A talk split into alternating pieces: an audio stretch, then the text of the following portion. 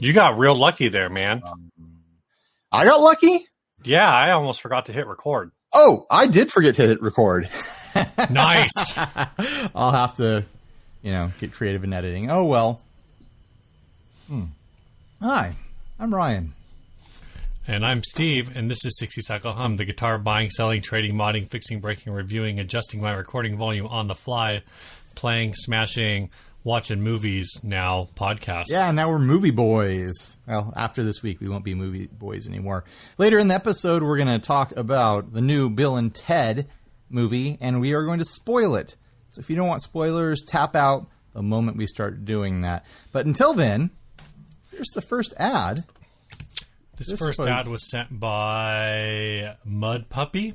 Yep, that was his name in the email. Um, this is This a is pair a- of guitars listed in separate ads from the same seller Oh. on Reverb. Three hundred bucks for each of them, so I didn't I didn't change the header, but I put in the the different descriptions, and even though the descriptions are almost identical, Yeah, one is a uh, custom Peavey Raptor, two single coil pickups, one volume control, 60s jangly tone, $300 with no finish, 350 with finish. What? Okay, and then the other one is a custom Peavey Raptor, single humbucker, single volume, same thing, 300 with no finish, 350 with finish. What is what does that mean? I'm getting the gist that these are not the ones that you would buy. Oh, He's saying so he, he's he will do this to a raptor if you give him three hundred dollars. Because with he can't reverse it, he can't put the finish back. Right? Do you have an air air conditioner or something on over there? Fan. no. Okay. Are you picking up noise? Yeah. It's fine. Don't worry about it.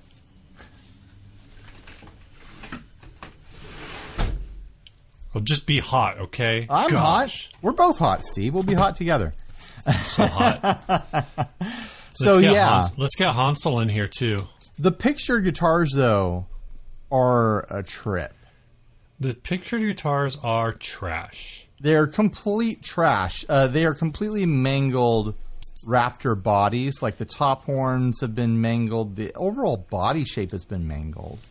Um, the paint has been removed, and a pick guard that covers most of the body has been cut uh, out of. I, I'm assuming a, a thin piece of plywood. And then I don't know if you can see this detail, Steve. I'll, I'll zoom in a bit here. Enhance. There we go. Take a look at the bridge. Oh, good grief! The That bridge is, is not. It, I mean, first thing is bolted on top of the pick guard. Second it's a thing, backward strat bridge. it's a left-handed strat bridge without the saddles. So the strings are just floating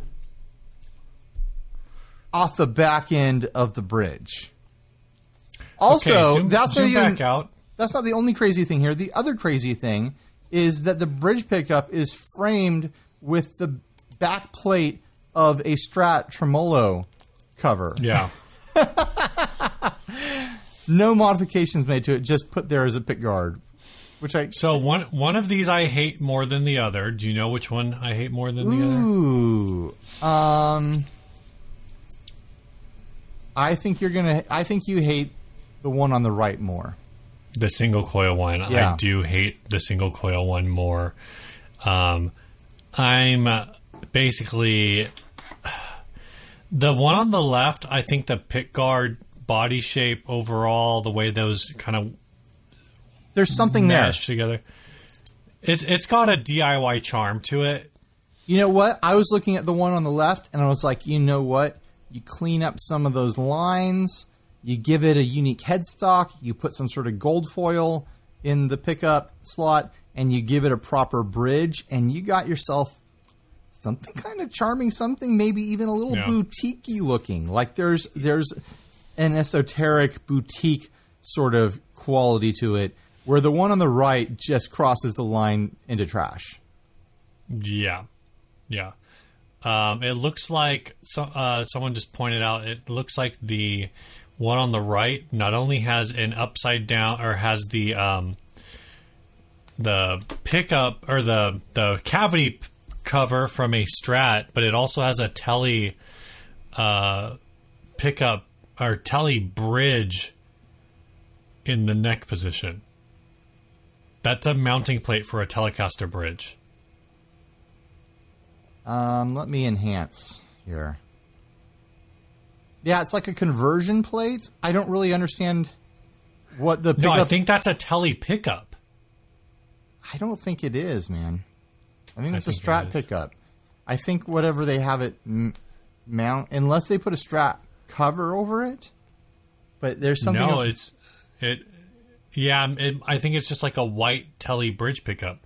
it's really hard to tell because most of the pickup is underneath the wood pick guard, and the thing covering it, I think, is the thing around it. I think is just to cover some sort of loose routing or something like that. I have no idea what's going on there. No, I think If they you think- chopped up a. I think they chopped up a Telly bridge. All right. I mean, you might be right. You might be right. But to, to me, that looks like one of those conversion, uh, like humbucker to telly conversion plates. Ma- Even though it's not, it's not wide enough though. The, I mean, the thing that throws you is why is it at an angle?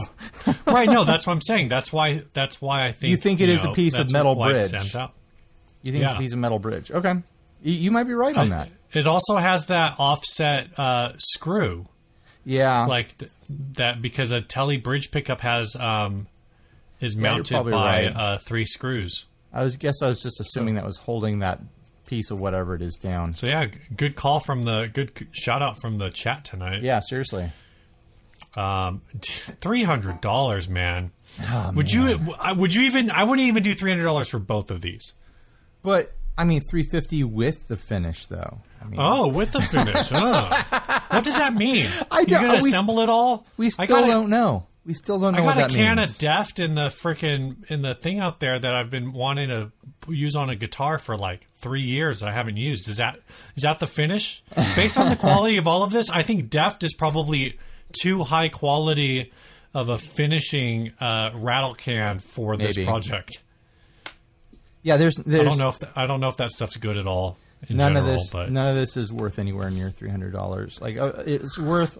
It's worth less than a Peavey Raptor in stock condition, which is hundred and seventy-five dollars to two fifty. Yeah, I, and that's the that's the problem, right?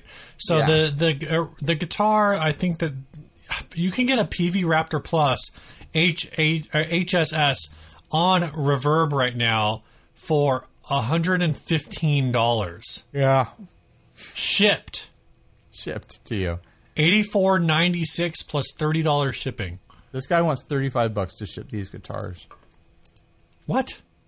Yeah. Get out of here. Jeez. No, the the three hundred dollars should be a ransom. Like pay three hundred dollars, or this will happen to your guitar. Yeah, yeah. Um, and also, yeah. This is awful. This is a murder. Maybe when he's maybe finish doesn't mean uh, he'll put paint on it. Maybe finish means he will finish the guitar, like I, like Mortal Kombat style. Three hundred dollars, I won't finish the guitar. Three fifty, I'll finish him. 350, I will kill this guitar. Finish this store, this, okay, so this store, that's why you called it alternate, alternative, alternative underground. This is just bad, dude. This is so much bad. You know what? They're almost there. The bridge is the thing that throws them the most. If these had a functional bridge on them, um, they could be like, yeah, I could see someone playing one of these on stage in like a folky outsider art kind of experimental sort of way. The fact that it's clearly non-functional with the bridge missing its saddles, which I don't even understand, what would lead someone to do something like that? uh, yeah, there's no value to them because there's no way these play any decently at all. Any decently. at all. here's another an problem. Way, that's a mingled way to say that. Get, lay the problem on me. Um, the guitar on the right is not. I mean, I guess maybe the body was from a Peavey Raptor, but yeah, the it's a different isn't. neck. Yeah, it's some sort of Stratty type neck. All right, for uh, let's see what at what. You know what? I can't even play this game. What, What price? game? What at what price point is this interesting to you? Oh man, forty-five bucks. Yeah, forty-five bucks. I'm willing to drive to this person's house, give him forty-five dollars, put this thing in front of my car, and run it over. I don't even need to be super rich to feel that way.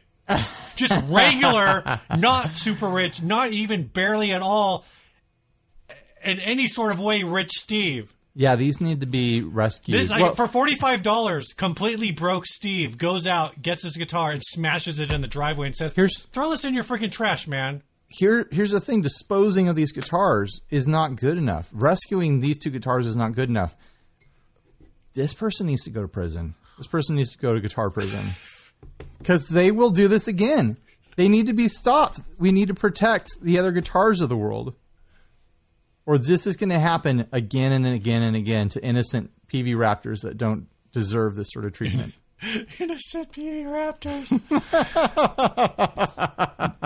This is sold as this is sold as described, but it's also described as being in good condition. I've described every single thing I've ever sold in my life. That doesn't mean anything. That's not a feature.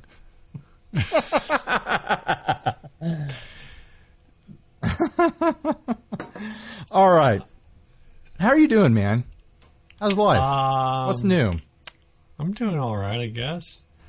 I feel like I sold a pedal this week. You feel like you I sold a pedal? I shipped something out this week. I need to Uh, I, ship I, shi- out. I sold a pedal. I so I will. I will say. Um, I, we'll see if anyone. We'll see if I get suspended. Uh-oh. I um, got an offer on Reverb for a pedal that I've had up for a really long time from somebody that is a friend of the show. And I basically, I'm so bad at shipping that I messaged him on Facebook and was like, "Hey, man, um, your price is fine, but I don't want to get into like Reverb shipping hell because I might ship this tomorrow or I might ship it in two weeks." So I I took a Reverb sale offline. Ah, I say with much much shame. yeah, yeah. I need to ship out uh, the custom Kuvave pedal. I picked the winner for that on Monday, and I still haven't made it Oh. to the post office to ship it out. Um, so yeah, I need to get that thing out the door. Uh, the the pedal I sold was the uh, Gear Supply harmonic tremolo. I sold it to an avid Gear Supply Co pedal collector. the most uh, you know valuable collection of unique Yeah. And limited edition pedals on the planet. I th- I think that might be. I mean, I don't know how. I guess there were four pedals in that line. He said he did. He did not have any of these in his hmm. collection, but I think he hmm. has like five light drives. Oh my gosh, why? That's ridiculous. I'm not kidding. This guy's a collector. I no. Sorry, I I'm adjusting you. my. I'm adjusting my chair. Steve is adjusting down there in his chair area. The charia, if you This will. area. oh man, uh, I had something new on my mind, and now I can't remember what it was. Oh, um, Uh, someone in our in our Facebook group got one of the uh, paranormal Cabronita Telecasters in red with the uh, Jazzmaster pickups in them. I think the the new thing for me is that I I thought I wanted them, but he revealed that they are indeed not real Jazzmaster pickups, and I feel like Oh. that sucks enough of, of the wind out of my sails to want to get one. And I've already been teetering like, oh man, I probably shouldn't buy another paranormal guitar, even though I want to try them all, just because it's a lot of guitars to have around. And I mean, it is money that I have to spend to get them. So, so, what kind of pickups are they? they're like they're like a secret P90. So it's probably whatever's in the J Mascis Oh, interesting. because they have the screw pole pieces. And the construction inside is a P90 construction versus the Jazzmaster construction. They are different pickups. Um, and unfortunately, Fender has muddied the water by hiding Yeah. P90s in the J Mascis and now this. So It's interesting because it says that they are Fender design Alnico. I mean, who knows what that means? that but they're doesn't not- say they're Jazzmaster pickups, though. No, it, it does say. I'm saying it. They're claiming that they're Jazzmaster pickups. Well, they don't have the, the the right construction to be true Jazzmaster pickups. So Hmm. Interesting. yeah, um, and maybe someone else will get one and say, "Oh no, no, I opened it up. It's Jazzmaster pickups." But the fact that they have screw poles uh, speaks volumes in that direction. So I could still get one, and then eventually trade out the pickups for Jazzmaster pickups. Um, but then I feel like that goes against this.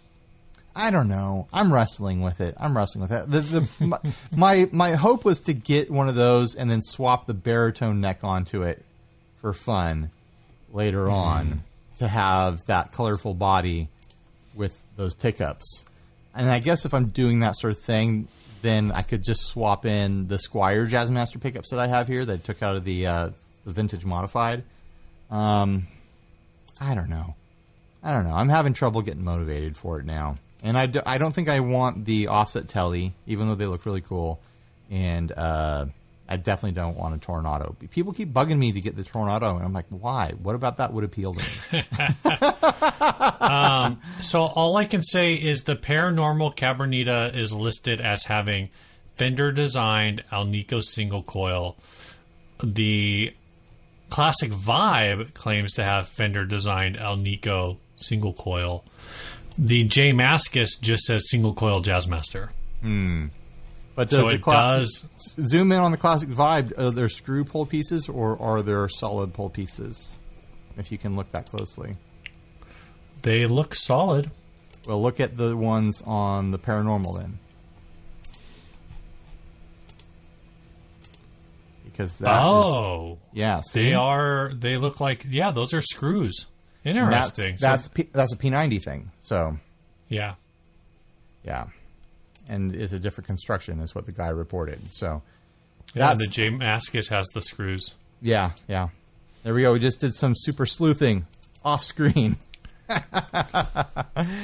know what I Uh. did, Ryan? What did you do, Steve? I, I clicked and I clicked and I, in my brain I said enhance, Enhance. enhance, and then I saw the screws. You probably they ha- probably have high quality photos up wherever you're looking. It's probably, They do. They Yeah. well, they I had to zoom. They like Fender actually lets you uh, zoom in a couple Hmm. levels. That's nice. That's nice of Fender. Um, do you want to get straight into the topic? We're not going to do Bill and Ted yet. Don't worry. Everyone who's trying Well, to click I think we want to do a. I think we want to do a sponsor spot. you want to do the sponsor spot first?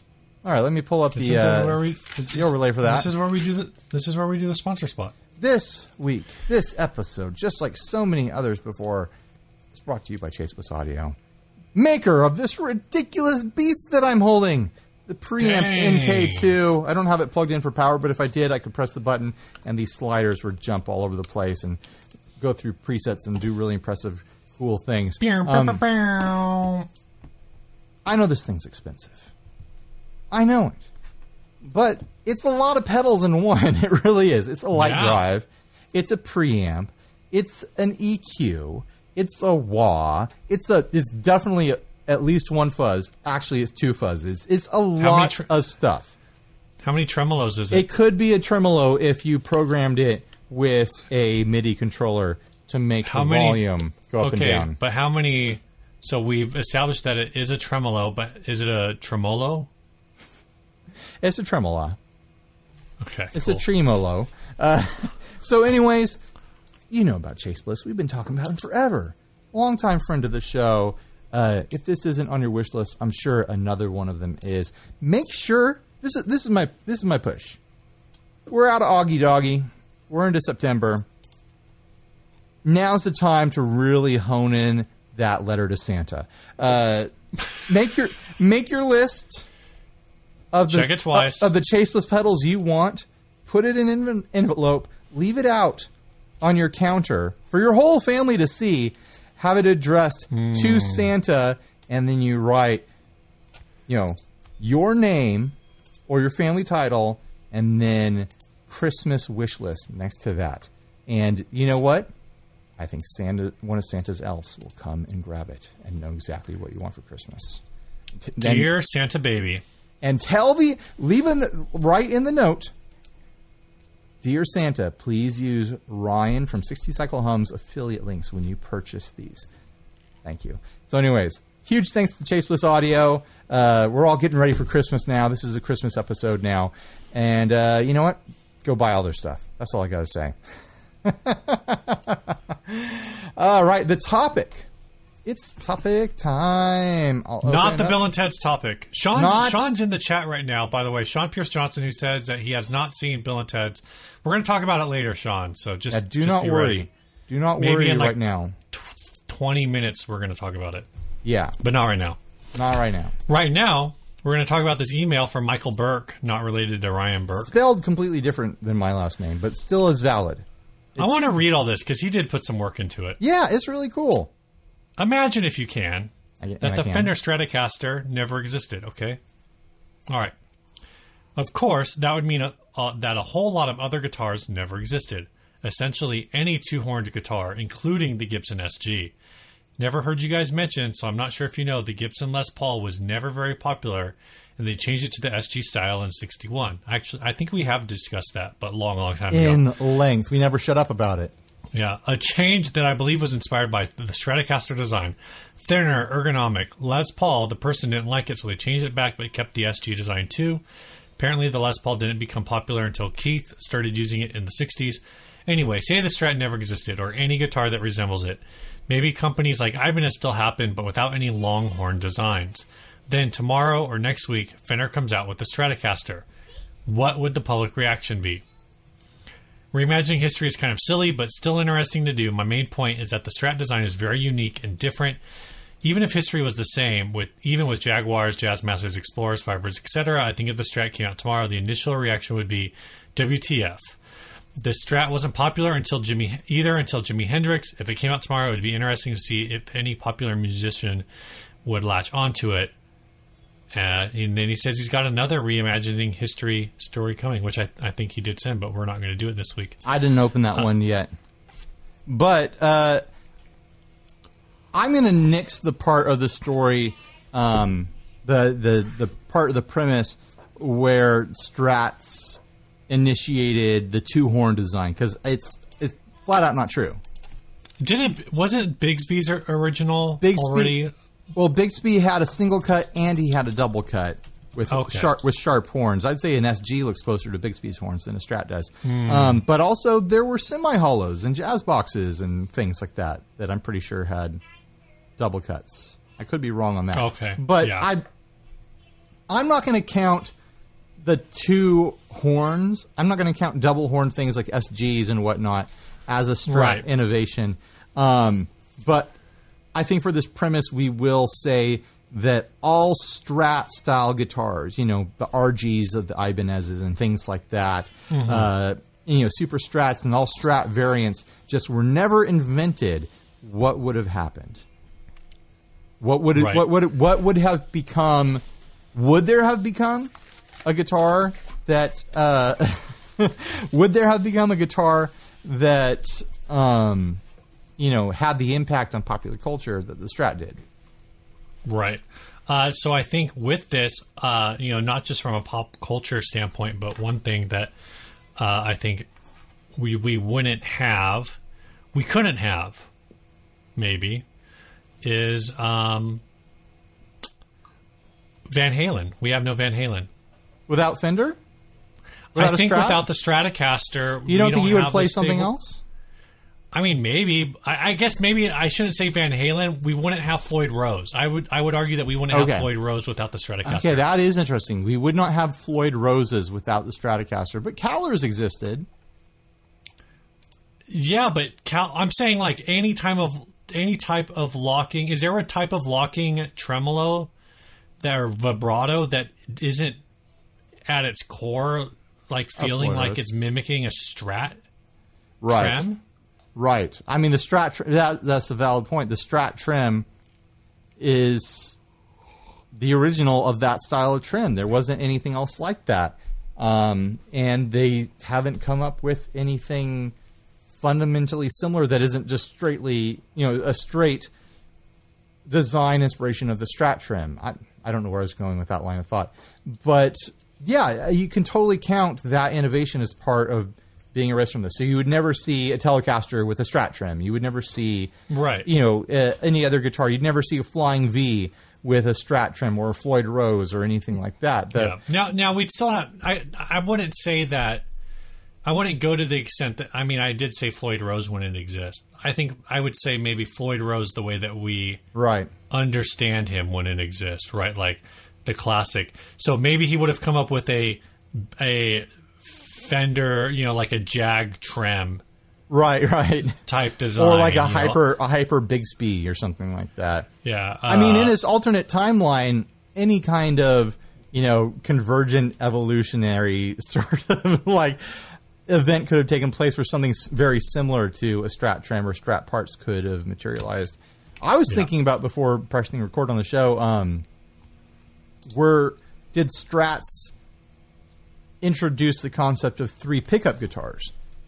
no. They did not. That's another Oh thing. well, Uh, but I'm gonna say no. I mean, I guess my thought process for that is uh, is based on the Les Paul Custom. but also there were jazz boxes. I found like pictures of older jazz boxes that had like three P90s and stuff like that. but like older the, i mean i think one of the issues here is you know you can't i thinking about it from a timeline perspective right? So the stratocaster came out in what 1954 Four, 19 yeah. somewhere around there? I and so i i don't know. I don't think yeah i, I think it's hard to just throw away everything. Um I think maybe that particular layout, that particular type of single coil pickup, would you know we it would be fair in the premise to say that that type of single coil pickup would have never existed. Okay, so the general Strat single coil, because the Strat single coil is different in design than a Telecaster, than the Telecaster. Yeah, so so that got me thinking about because originally when we talked about this earlier today, you uh, the thing that you mentioned was um, that, or you mentioned this, and I said, well, then the Nashville Telly never would have existed. Mm-hmm. And I think maybe I would retract that, but I would retract that to say that the Nashville Telly would exist, but instead of having a Strat pickup in the middle position, it would either have a Jazzmaster or a Jaguar pickup in the middle position. Or it could have one of Or- those fun split 12 string pickups. Ooh, Those are that'd be fun. cool. Yeah, yeah. Or another pi- Fender would have invented some other pickup for something else, you know. I mean, th- that's a question that you know someone's going to yell at their car or yell at their screen. Uh, what is the pickup in a Mustang? Is it not a Strat pickup? It is not a Strat pickup. Um, Okay. It ha- the the pole pieces are flat against the bobbin. They're not, Hmm. you know, compensated in any way, and they're a. I, I'm pretty sure they're a much lighter output. I'm Okay, so it's I'm not judging that like- based I- off of my experience with playing the few Mustangs I've played. That I've been like, oh man, these are really thin and, and small sounding. Gotcha. Because in my head, like Strat pickups can be kind of beefy and big sounding comparatively. right in my head, I, I just think of them. Even though, like you said, like they have the they're flat. I just think like, well, somebody, you know, took the. Uh, the strat pickup and just ground it down or something. No, no. Uh, I think they are a fundamentally different design, but I think the size of the bobbins is interchangeable with the Strat. I'm sure. Yeah. Okay. And of course, like my, you know, for that, my experience is limited owning the Jag Stang, which uh, basically has a, as far as I'm concerned, has a strap pick. Maybe, maybe the original wasn't a strap pickup, and I just It's put a a strap pickup in Jag there. Stang, dude. It would have ended know. up. It would have ended up existing, but it would have had a Mustang pickup in the neck. Um, but that's another thing. Like, I think in this timeline, I think Jaguars, Jazzmasters, Mustangs, all all those other fender shapes can still exist as long as they're not a Strat variation. Right. Right. I'm thinking about that part. You know, So that, I'm- that part itself. So I'm wondering if one of the other fender shapes, one of the offsets, would have taken off as you know the replacement for the Strat that never existed. Like if Jimi Hendrix played Hmm. a Mustang, or if you know, or if I mean, Jimi Hendrix did did play a Duosonic early on. He did. from what I remember. He, he played a Jaguar at points, but he's famous for like two Yeah. guitars. He's famous for playing a Strat, and he's famous for playing a Telly for a little, not, not a, tel, a, a, a, a Flying V for a little bit. Mm-hmm. And then there's a you know a whole host of other guitars he was photographed with, but those are the two that he's famous for playing. Yeah, uh, I think I think I've seen photos of him with um, an airline. Seen Yeah. photos of him with a Strandberg. Seen photos of him with the with the EVH. Um, Yeah, I saw him using uh, Kemper heads.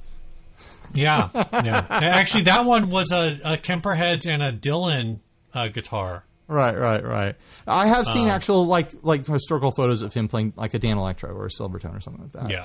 No, so he Uh, he from the chat, someone says no John Mayer, and I'm like, well, I don't see the problem here. You know what? If the Strat had never been invented, it would have taken John Mayer and Paul Reed Smith four years to develop the Silver Sky instead of the two. It would have taken twice as long. The silver sky, the silver sky in that case is just called um, the silver phone, and it's just a telecast. It's like a it's like a high speed telecaster. Wouldn't it be crazy if we were able to travel to this exact alternate timeline and PRS had still developed the Silver Sky without any prior knowledge or interactions with the Stratocaster from our timeline? I mean, I I think from a comfort and overall like does like a comfort perspective, you just you would have ended up with the Jazzmaster being like the flagship. I Yeah, think the I think the Jazzmaster would have become the flagship guitar from Fender. You think so? Yeah. I could see that. I could see that. Or maybe people would have leaned into the Telecaster harder. Do, do guitars like the the lead, the lead series from Fender, do those exist without the influence of the Strat? It's got a Strat hardtail on it, which is kind Yeah, of th- similar think- to a Tele bridge in some ways. I think they. Uh, I think they. Uh, I think they would exist because I feel like the leads are kind of like a cross between a Strat and a Gibsonese SG, or like maybe like a Japanese, like an ET 270 kind of a thing. Yeah. Now here's a, here's a question. Um, did the Strat, in its existence, in the way it feels, in the way a player reacts to it, did it influence historical playing in a way where if you removed it, you know, certain artists just wouldn't have been the same?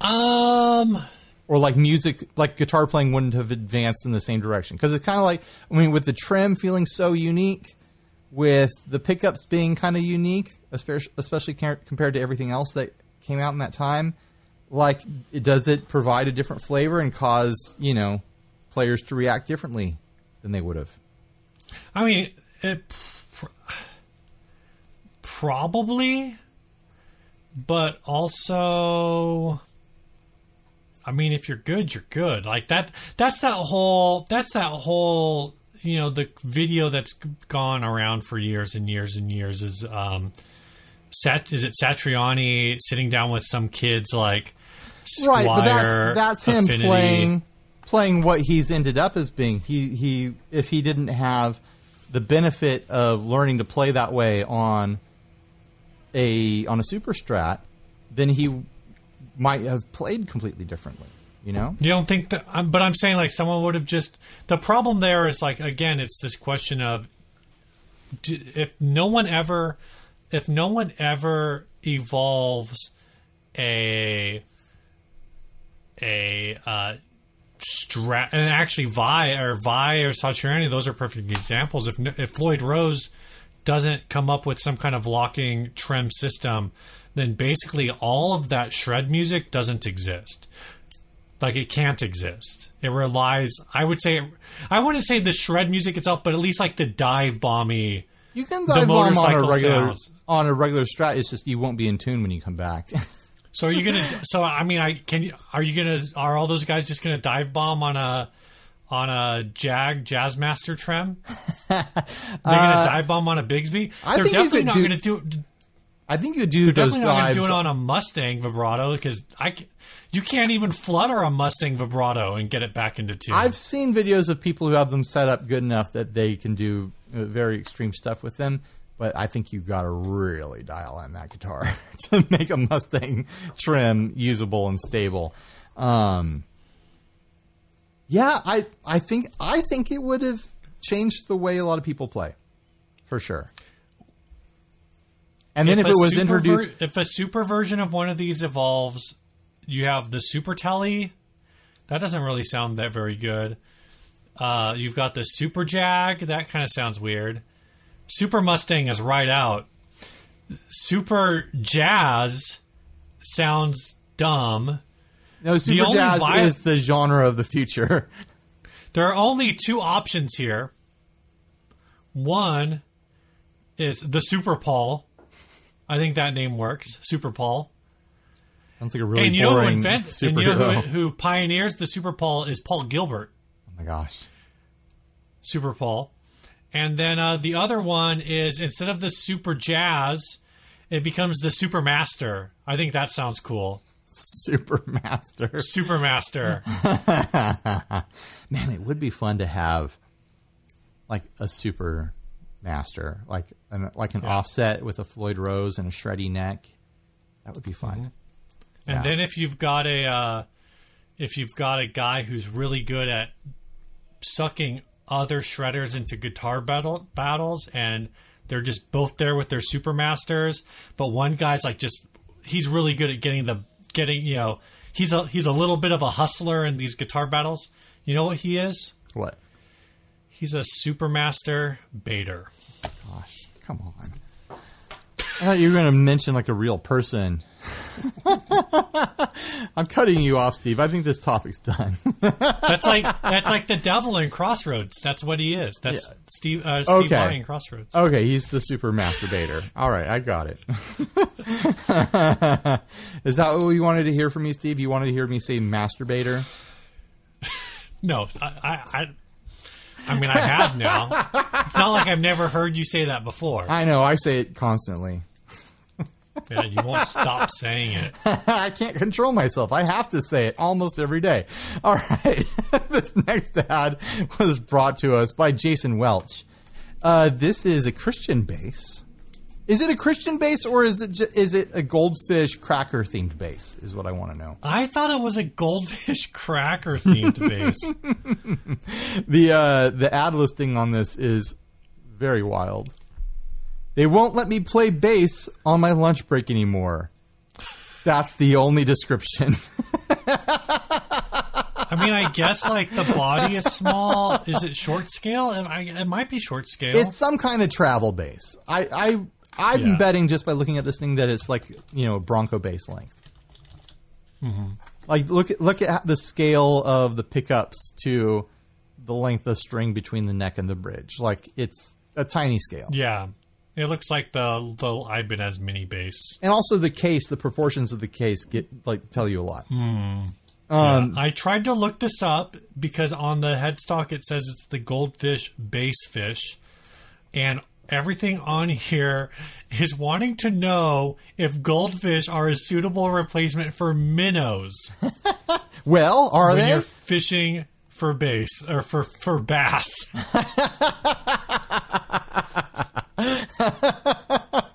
if you're fishing for bass, this might be the bass for you. It really might be. Um, I I am seeing one of these on Reverb for 100 and, $115. The listing was sold.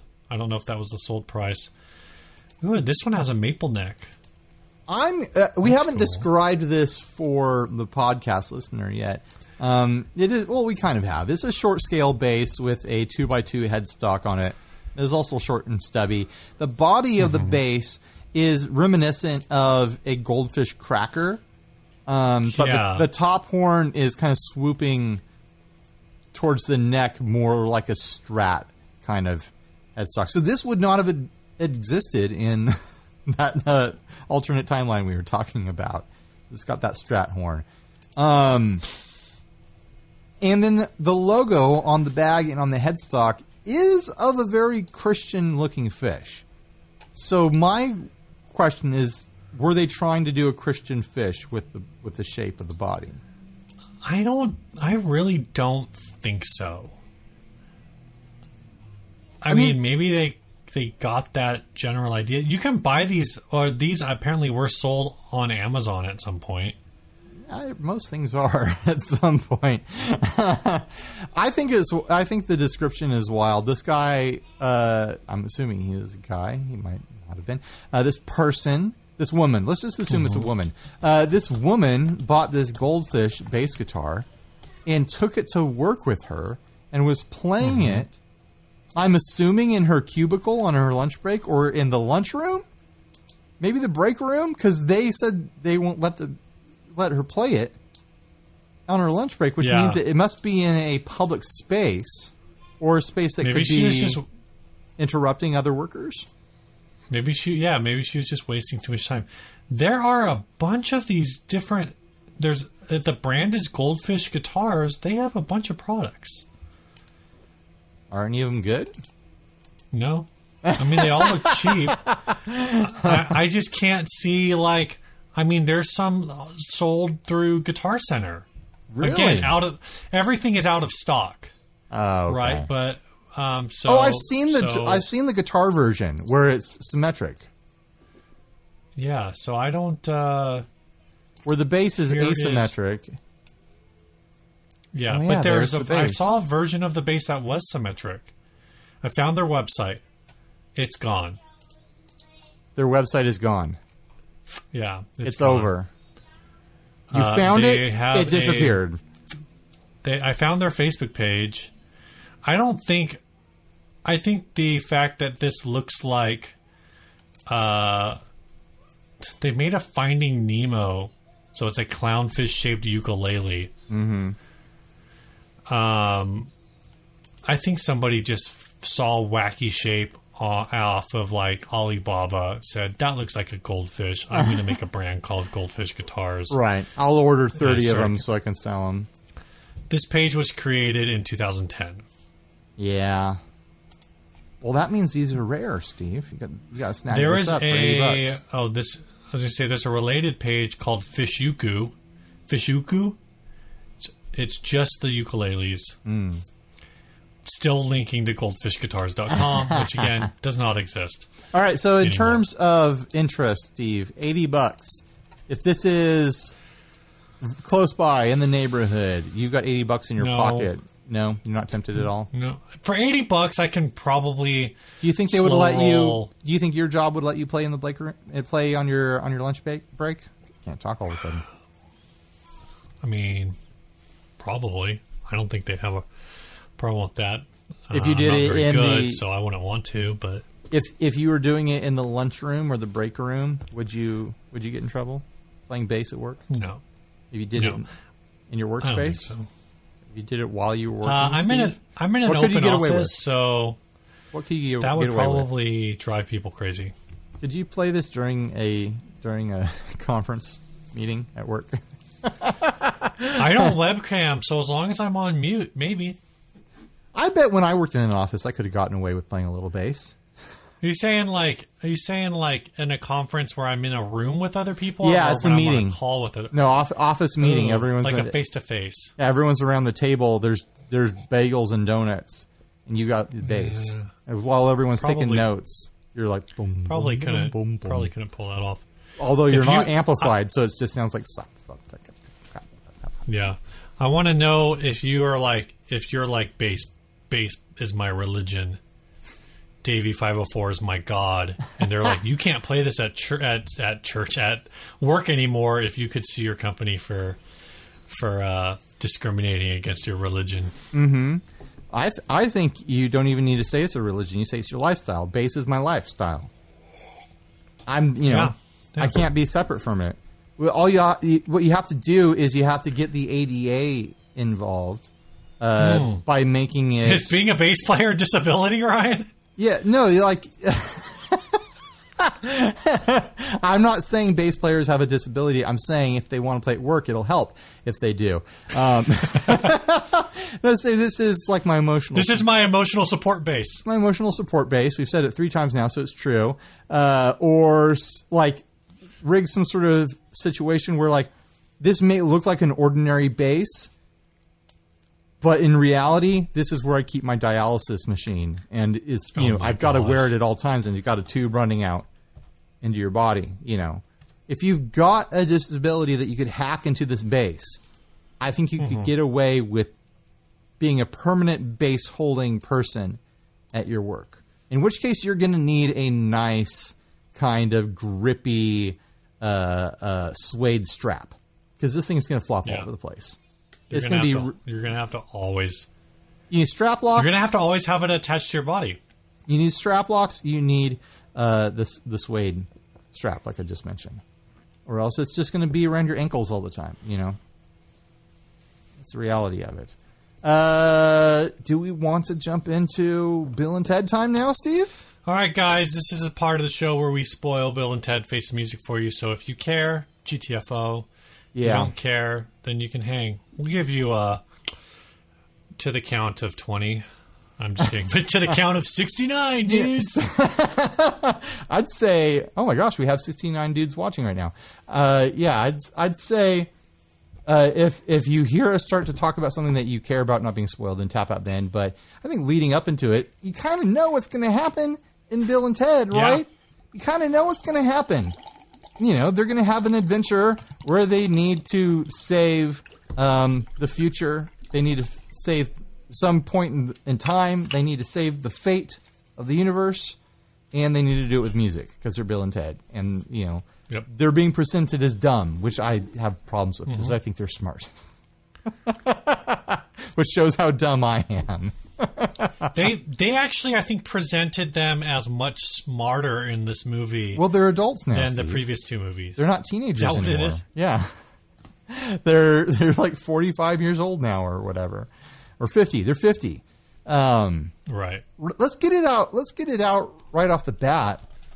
Did you like it? Did you like this movie? I I am still processing this movie. I liked it. I had fun. Steve's little bar is still it. filling up. Processing movie. You liked it, but you sound a little pensive. Um, I really liked Alex Winter in this movie, and I was really eh about Keanu Reeves in this movie. Yeah, Alex I- really brought a lot of acting chops to it. And you know what? Honestly, when I was watching the last two, I was like, damn, Alex is acting the pants out of this role. Like, he is Yeah. fully committed. I think it's a difference of characters, but I think that the actors brought, you know, their abilities to the characters. And Alex definitely brought, think- like, almost like a vaudevillian, like, facial expression aptitude. Yeah, I? I think Keanu has just hit a point, and it, I don't think it's any necessarily any fault of his own. I think it's his acting was fine, but his voice has gotten like so raspy right. that like it was distracting. But I feel that way about like everything he does now. Right, right. It's just Like, weird to hear an his- adult try to talk that way. Well, it's not even extent. that. It's that like you know, it used to be, whoa, and now it's whoa. Whoa. Yeah, yeah. I'm that Like is- it's so deep. yeah, yeah. Well, think about if you knew someone who was, you know, had like a valley accent in the '80s. What would they talk like now? You know, it, Right. It wouldn't be so pronounced as that. They would probably just sound like kind of Southern Californian. I don't know. what did you think? What did what was what did you think about this movie? I What thought it, I thought it was great. I had a, a really amazing time watching it. I watched it by myself. My wife went to bed; she couldn't stay up. Oh, really? Uh, I by the end of it, at the end of it, um, I was I was choking on tears a little bit. Like I was my diaphragm, yeah? my diaphragm was starting to pump a little bit. My eyes were welling up, and I was like, "Wow, they okay, they got me." Bill and Ted got Dang, me. dude. Yeah, Um, they got me they got me emotional man uh i i think you know i think there's certain elements of it that do not hold up to things that make the first and the second great i don't think the soundtrack is uh iconic maybe I just need to watch it, you know, twenty more times, and then I'll No, disagree with that sentiment. I think it's tough. I mean, there's some iconic songs that you associate with Bill and Ted in the first two. I can't rem- remember any of that Right. in this one. It just wasn't Um, popping out to me. Did you f- solve this movie? Good grief, man! Did you even get a? I ran out of water. I'm drinking tequila, Hardy. Dang, dude. Yeah, yeah. Oh, I just got a super chat um, from Harrison Carlin. Keanu had uh, to write for the entire human race. That'll mess with anyone's voice. Oh, fight! I think he means Yeah. I, don't mean, know. Keanu has saved the human race in multiple movies. So. multiple, multiple times. Um, d- so did you figure this movie out in like the first ten minutes? Um, I mean, the the daughters are definitely Chekhov's gun. Like they're in, you know, they're the moment Well, they're not, introduced. Not even that. Like, okay, the moment they're as they introduced, like- you know they're going to be a big part of the story. No, as soon as they were like, where as soon as Kelly's like, the, pro- the you know, come on, mom, the prophecy says you know Preston and Logan will write the song that saves. her. I was like, okay, I already know where this is going. Right, right, now right. Let's see how we get there. But the way, I mean, the way it's delivered is not what the way I thought it would go. It's like, oh, it's Oh, no. It's there is they're gonna be the real Bill and Ted, and it was some sort of mistake, you know, uh, some sort of future mistake where the information got mangled, and it didn't go that way at all. And I'm glad. I'm glad it didn't go that way. I thought the I mean, ending. I feel like it. I feel like it kind of went that way, but I'm glad they didn't do the like they died, so they had to pick up the mantle. It was like a. It was like if you didn't figure that out early, which I think they kind of telegraphed it. But if you didn't figure it out early, then you figure it out at the same time that Bill and Ted figure it out that they aren't the saviors of the world; their kids are. Well, that's not really the correct way to interpret what happened. And you know, the correct way to interpret that happened is that Bill and Ted themselves are It's the correct way. they are the instigators of Mm-hmm. the savior saving of the world. The, the future had it right, uh, but the reality of it is that everyone saved. Well, that's true. yeah, That's true. everyone did. Um, and it- you know that that you know we're spoiling it, guys. We're spoiling it. I know that revelation at the end that all of humanity across all time united to save the timeline uh, in the way that they did. Like I'm getting chills right now. It and, and I think Guys, it really it really reflects. Um, This movie came out seven days ago. If you haven't seen it, that's on you. this Um, this isn't Star Wars, man. We're Yeah, not yeah. waiting. Uh, so in, in the end, uh, the entire timeline of the universe, every human throughout all history is saved because Bill and Ted used the uh, the phone booth to travel and split on a quantum level into every conceivable Right. you know uh, version of reality to deliver musical Yeah. instruments to every person who ever existed and the entire uh, population of humanity across all existence played along to the same song at the same At some time. point, you're not spoiling the movie; you're just reciting the plot. I'm just reciting the plot. we warned you guys about spoilers over and over again. We're okay, at 50, guys, we let are me tell 53 you. minutes in the podcast. Let me tell You you about Bill and Ted. Face the Music. In Bill and Ted Face the Music, this movie is based on a 1989 film called Bill and Ted's Excellent Adventure. That's where this stop. starts. And Bill and Ted's Excellent. So, but Then. In 1991, there was another movie, oh my gosh, shut up. Bill and Ted's Bogus Journey. my my summation of of why that's so great is you know something that I said was missing in the second one is the deep deep connection to the musician's experience the first one had that make it so endearing of that experience of starting a band with a friend you're having a great time you're completely oblivious but in com- but completely excited and you completely suck. Uh, but you have this feeling like this is going to lead to greatness somehow. Yeah. this face the music cashes in on another extremely relatable uh, musician experience is that you just want to you just want to play music with everyone Yeah. Like if you could you Oh, I wasn't even thinking of that. I was thinking of the experience of you know being a, a, a middle-aged man playing for uh, forty people. Oh, yeah. at the Elks Lodge, and I mean, those- thirty-eight of those people are just there for two dollar beer night. all those all those sorts of situations and you know playing for a wedding and stuff like that all those sorts of situations um, are relatable musical experiences but the experience cash, cashing in on like the emotional desire for musicians to want to play with other musicians and thinking about if everyone if everyone was on the same page and was on board to like play music together like thinking like that could mm-hmm. change humanity. Mm-hmm. Like it's i mean it you know i was i was in that headspace when i was watching it and it took me there man it, it moved me i felt i felt legitimately moved by the end of the movie I liked I liked all of the different Bill and Ted's. uh, yeah that was I fun thought that was fun. I thought the I thought the uh, certain celebrity drop in the middle of it was a lot of fun. yeah yeah that I got a good laugh out of that one. sure sure i mean we already spoiled the whole ending you can say that Kid Cudi is in it Yeah, Kid Cudi's in it. I I thought it was acted very well. I thought it was written Yeah. very well. There wasn't any point where like I cringed and I was like, "Oh man, they're missing the mark," or "Oh, uh, they don't get it. They don't get why we like Bill and Ted." That was like the chief thing I was worried about is that a hmm. new, you know, production team or new writers or whatever or, or whoever is involved, new new, you know, producers and suits financing it wouldn't get Right. what people find endearing about these characters and they would mess it up and that didn't happen and Well, that, it that's felt one very of the things sincere I was saying is like I don't I don't know if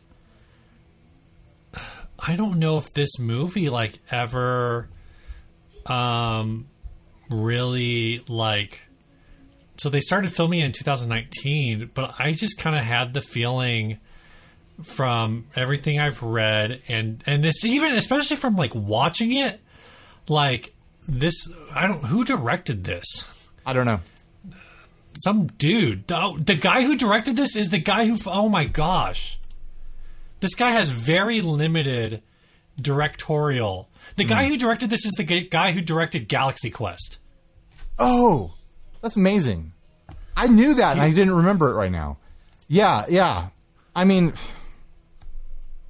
i mean that explains a bit like Like he's literally only directed seven movies, and on that list are Galaxy Quest. His four most recent are Galaxy Quest, Fun with Dick and Jane, Red Two, and Bill and Ted Face the Music.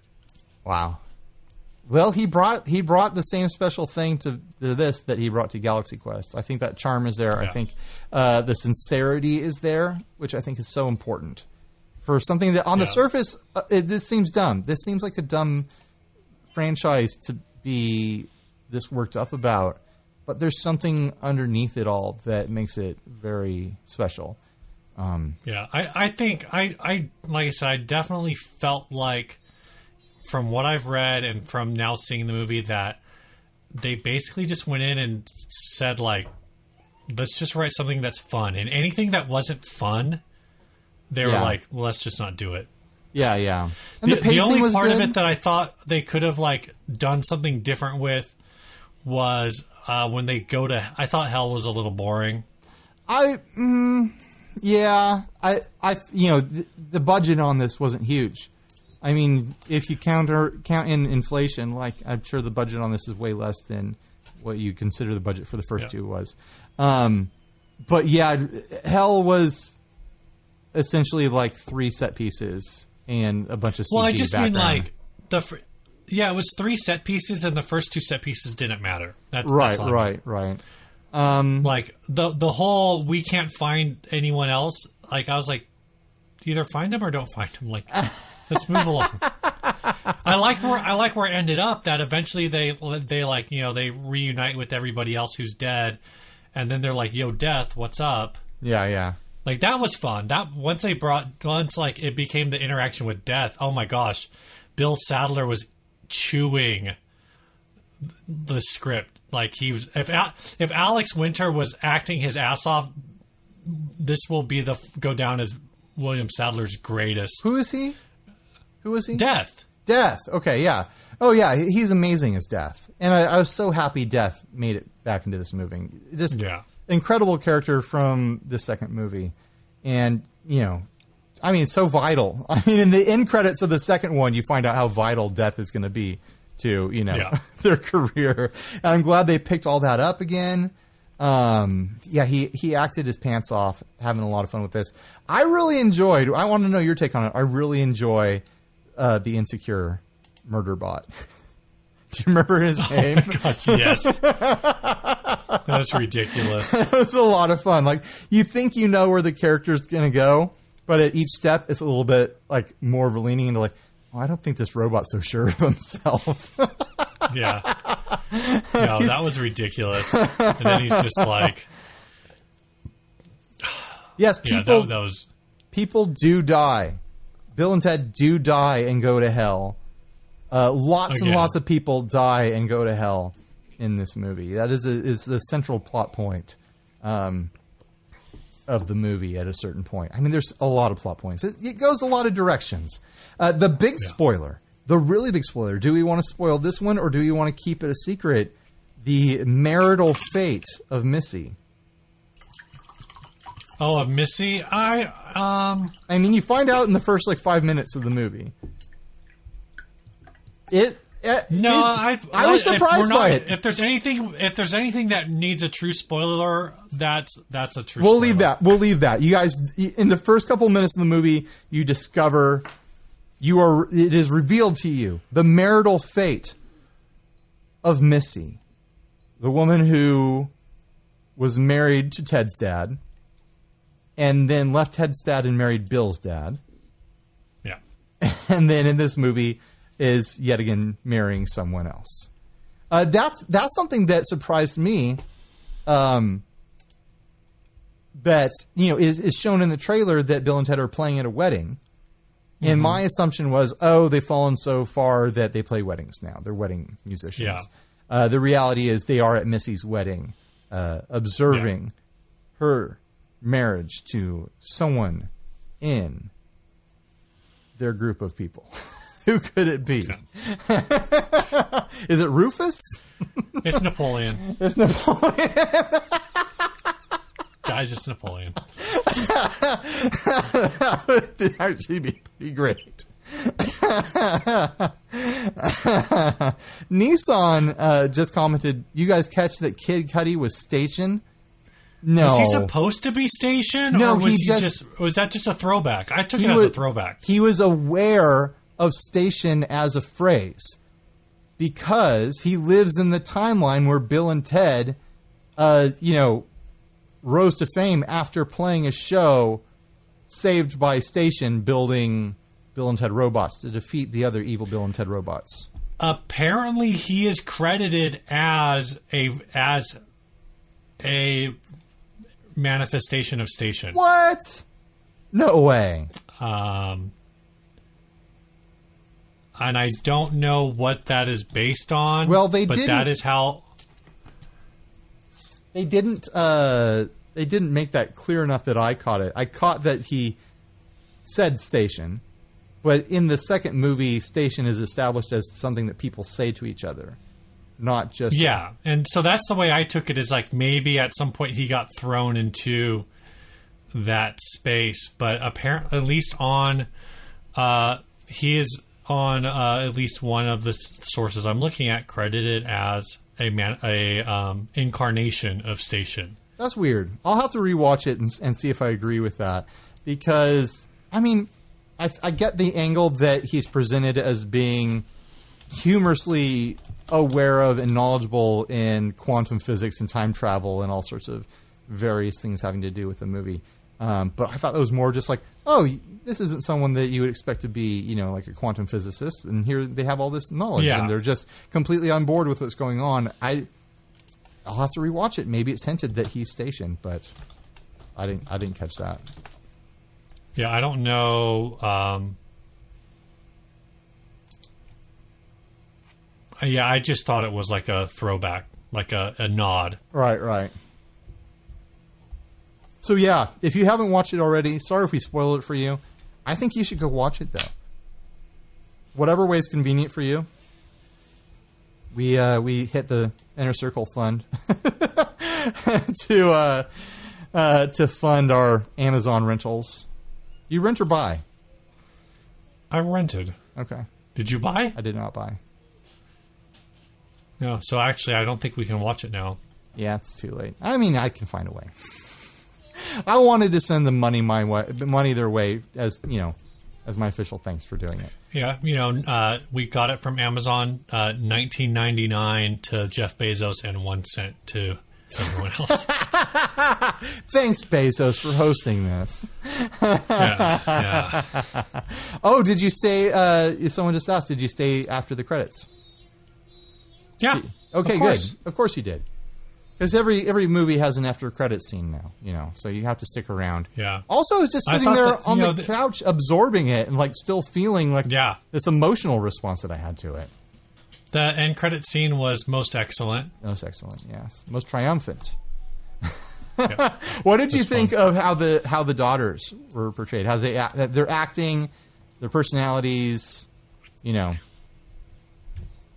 All of that. Um, I thought it was fine. It was a little like at sometimes it was a little try hardy, but you know whatever, it worked. But I mean, if you if you watch the original Bill and Ted with fresh oh, eyes, Oh, yeah. you'd be like, "Oh, this is they are putting it on thick. This is a crazy act they're doing." So it there's no way to do that to be under Yeah. the influence of Bill and Ted as a child and be reared up in that and be still be excited about it in your early 20s. Imagine still being excited about your parents about their unprovable crazy idea about being the saviors of the universe through their terrible music. you know, still being excited on on your dad's. Uh, so that was Yeah. very uh, unrealistic. But I, I don't really understand the timeline. I have time. I always have timeline problems with like So- every movie, of course. in the time in the movie, they they say that it, that the events of the second movie were 25 years earlier, which is how old the girls are. right. I just, but I, I guess I'm I'm kind of lost on how to, 1991 was 25 years ago. But It's the whatever. timeline of the movie. It's not a big deal. We don't live in their timeline, Steve. Maybe uh, maybe they lost a few years to some sort of calendar change or something like that. uh, I there was there was a handful of moments where the daughters like like said their own Bill and Ted isms. Uh, there were like Mm-hmm. clever combinations of you know Scrabble words, fifty point Scrabble words that Bill and Ted shouldn't yeah, know. they're also like much like much smarter than their parents. They're, they're- just equally slacking. They're like Wikipedia kids. The the thing the, the way they're presented is they know everything. They're historians, you know. Um, that being said, apparently, uh, the uh, Keanu Reeves and Alex Winter have said that a fourth movie would be up to the fans. And when asked, uh, then when they asked the writer, the writer said that that they think that Bill and the Bill and Ted story is done, but that a Billie and Thea movie could happen. I th- I think it should be done now. I think this should be the end. If there if there was done. if if they do anything else, it shouldn't be a movie. I'd I'd I'd might be down for. You know what would be smart is if they did a is Bill and Thea, is their their character names? Yeah. If they did a Bill and Thea, kind of like young aiming Netflix series, like a like a you know like a teen drama or something like that, a teen adventure drama. I would say that would be interesting and probably a not very likely Sure. outcome. But I don't know. I think there might be. I, it depends on how well this does. You know, I think it's done pretty well uh, so far for you know the times that we're experiencing right now, and people not really going to theaters. I thought I saw Alex post on Instagram somewhere that it's done really well with the VOD, like lots and lots and lots of VOD going on. So I mean, I, I, you know, I say that, but I guess Samara Weaving has done a few different, um, like Netflix uh, shows, movies. They- they- like she was, uh, yeah, she was in Ash versus Evil Dead. She was in Smilf. So she's been in a few different uh, like TV type things. Brigette Lundy-Paine's basically done very little. I guess she was on the show Atypical. So they both have kind of that uh, choice streaming service. So so Like, think you, about you it. could be onto something. I think about it. The, here's the problem: is it's going to be on freaking Apple TV, or it's going to be on Quibi. It's gonna be on Quibi. Uh, he- not I mean, gonna be here's on the, here's my pitch: is you know these uh, two youthful, likable girls go in a time traveling, uh, quantum traveling phone booth and Mm-hmm. experience various you know historical events through pop culture eyes. Yeah. Like that sounds fun, right? That sounds good. It sounds like something, you know, younger people would enjoy watching as well as people who enjoy the original property. Uh, what they should do is point is plot for plot a live action version of the Bill and Ted's animated series, but don't tell anybody that's what they're doing. Right.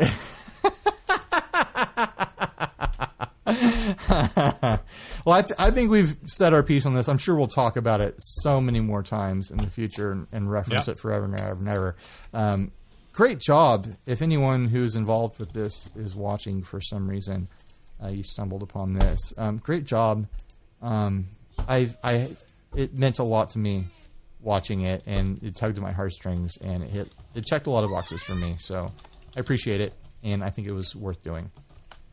And uh, yeah, I, I it was a lot of fun. I enjoyed it. yeah, yeah. Um, I, I'm going to watch it again. That's for sure. I'm going to try to get my wife to watch it. I don't think she cares about Bill and Ted, but I'm going to try anyways. Oh man, I watched it with my wife. yeah, That's nice. why she's commenting about all of the things that we did. That that you know, she's very knowledgeable. Nice. this movie together. nice wife brag, Steve. I know. My wife She's went in the to chat. bed. Ask her Bill and Ted's question. I don't. You know? Uh, I don't know if my wife is actually familiar with the second one too much. I know she's seen the first one. Oh. All right, last ad. This was actually sent to us over hold private on. chat. Uh, uh, uh, hold Oh, on. okay, okay. You want to do some housekeeping? Uh, uh, hold on. Yeah, uh, this is a part of the show where we say if you want to give us some money, to help support the show, help us watching, keep watching movies. I guess. um, uh, send some cash. Head on over to patreon.com slash 60 cycle humcast where for as little as $1 a month you can support the show. And if you do, we'll read your name on the show one time. At the $5 level, I will send you some merch eventually and we will read your name on the show one time. At the $10 level, I'll send you some exclusive merch that's different than the $5 merch. And I'll read your name on the show one, One time. time. Uh, so there you go. But uh, at the ten dollar level, you get to be in the inner circle secret group where we do all our backstage gossiping, and chatting, and showing screen grabs of all the fools on the internet. We make fun of them and blah blah blah. We're so catty. I also posted my recent. Uh, yeah, never mind. I'm not going to talk about that. Uh, but it's in it's in the inner circle. If you want to know what I'm talking you about, that know I'm the not actually going to talk secret. about, you got to join. Yeah, it's only yeah. ten dollars. all right, this last ad was private message to us, texted even by Mike Yeah. Adams, friend of the show, Pusheen uh, or Pusheen. Yep. Sound of a sword leaving This sheath. is in Long Beach, which I believe is in California. It's right next to Short Beach. Dang it! I was about to make that joke. I could feel it winding up. I knew you were there. Oh man! All right, PRS locking tuners, one hundred dollars. Set of six original vintage Paul Reed Smith Phase One locking tuners. One tuner has surface rust on the wing, but all tuners function well. Um, tuners include the original headstock from a 1989 PRS Midnight Blue metallic custom 24 guitar as a reminder to always use strap locks. Oh my gosh. um, my first question is why didn't he repair the guitar? I'm assuming this is know, repairable. Maybe the rest of the guitar was trashed as well, but I mean, what this is pretty interesting. Uh, A hundred dollars for tuners, I think that's too much, especially considering the age and the rust and the condition. I think it's just humorous that the tuners are being sold still attached to the severed headstock of a vintage PRS. Vintage in air quotes. Can uh, any PRS be considered vintage? at this point. I'm not sure what you, I, I'm not sure what year uh, PRS moved to like factory production. Mm-hmm. Um, or I think- I think you could say- I could. I think you could say this is old enough to be collectible. The age makes it collectible. If it, it was still attached to a full guitar, yeah. like um, you I are, think- you're selling the age when you if you sold the full guitar. You know. So, uh, according to Wikipedia, by 1989, 1988, 1989, the company employed 45 people and was producing 15 guitars per day, which is nothing. I mean, that's very small. Um, And uh, very, But it's- I- still compared to a lot of the builders that we know, that's incredible. Fifteen. Oh yeah, yeah. But Yeah. compared to the Gibsons and the Fenders, like that's nothing. And compared to what I'm Um, sure PS PRS does today, it's nothing. So Oh yeah. Uh, so this product is kind of interesting. Um, it looks stupid, and I agree. The one tuner does look a bit rusty, but the other five look like they're in okay shape. yeah, you could probably save that rust Okay. if you were detailed oriented enough and had the time. Yeah. Um, this part, it looks like the Phase One tuner was used from 1985 to 1996. Uh huh. Um, I do not understand how it works. I don't. I don't know what the purpose of them. You know, probably if I had one, I could. I'd figure it out. I right? assumed the little tab thing was the, was an auto trimmer. Because that's usually what those Um, are. They they trim the string for you. yeah, like I said, I, I just I don't know. Um, I have no idea. Okay. These look really intact. Um, and so the only other thing I can say about it is uh, this is actually, if you don't mind the rust, rust, this is a really good deal Uh-huh. Oh, on these it? tuners. How much do the tuners go Um, for usually? If you look for, uh, at least on Reverb right now, there are um, two listings for Phase One Chrome tuners, and they are both listed at four hundred dollars for a set. That does not include a headstock. Yeah, free headstock, right? The headstock is just hilarious. The headstock cracks me up. you know what? If Um, if I, if I had this, I would probably keep the headstock. I'd sell those tuners pronto. I mean, the ones rusted, even if you can get two hundred for it, half price, like that's you're still doing pretty great there, uh, and that Yeah. that gets you, uh, like one fifteenth to the price of a new PRS. Just sell the tuners.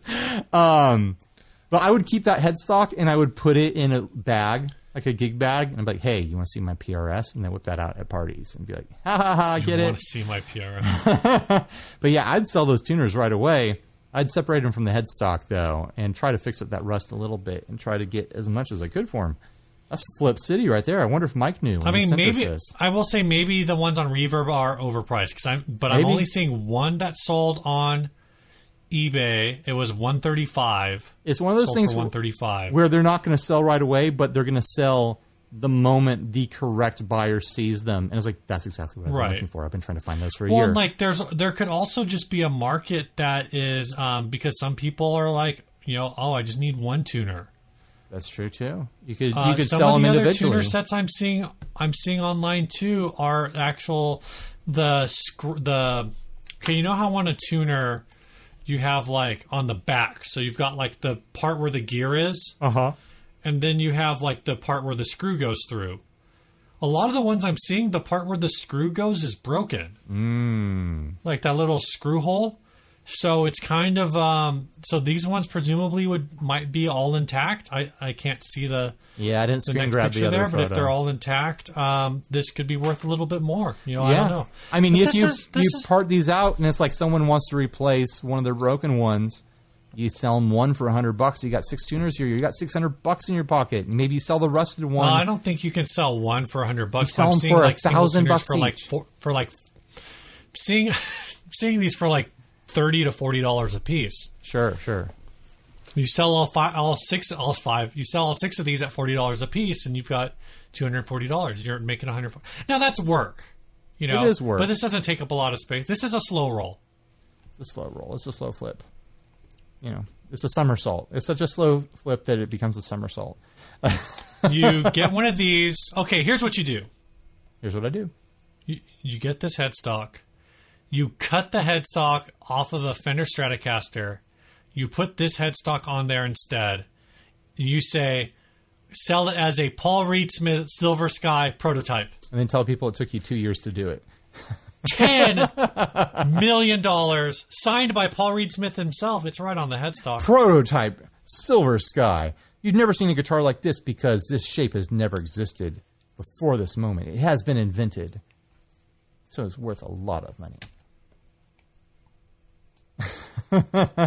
well, you want to tell I us about the this song, is really Steve? cool, man. Uh, I think if I was like a, if I was really into PRS, which I'm not, Uh-huh. but if I was, I I might be tempted to to grab this just for the novelty of it. Sure.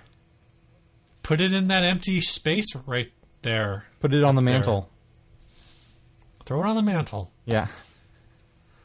I wouldn't. Make pay- it into a piece of art. I wouldn't personally pay a hundred dollars this for, for this for my own collection of stuff. But if I came into owning it and I knew I could sell it for a hundred bucks, I might keep it just for the novelty of it. I don't know. All right, you want to tell us about the songs, and we'll get out of here, and then we'll hang out with the uh, the YouTube peeps. Yeah, this song was sent to us by uh, Ryan Poole. He says, Oh! "Hi, Ryan and Steve. We've been waiting for this one. Do you know?" Yeah, he says, "I'm almost ashamed to send this in since I know Ryan is Mr. Surf Guitar, and not even Co will call it surf, but take it for what it is: a San Diego drummer educated in Nashville, pretending to be a surf guitarist living in San Diego. You know the type." Anyway, here's a Dropbox with the link, and it's That attached. Um, so, uh, this actually, he dropped this on Spotify a couple weeks ago. yeah, They were recording the music video at La Jolla Shores like a week and a half ago. Mm-hmm. Uh, and this project, uh, Ryan Poole is calling it The Night Tides, and this song is called Forever Baby. I haven't heard it yet, but So- I heard it's leaning into more like a Beach Boys kind of vibe. Yeah, it's it's like it's uh, like a dream pop right. kind of uh Vocally thing. It's fun. Like, Yeah, yeah. It's it's un, it's surf for the uninitiated. It's it's Jack Johnson surf. Sure, sure. Yeah, I'm fine with that. Yeah, Yeah, I'll check it out. I can't. or like you said, it. like it's it's pet sounds. yeah. All right. It's cool. I liked it. Bye, everyone. Stay grounded. So,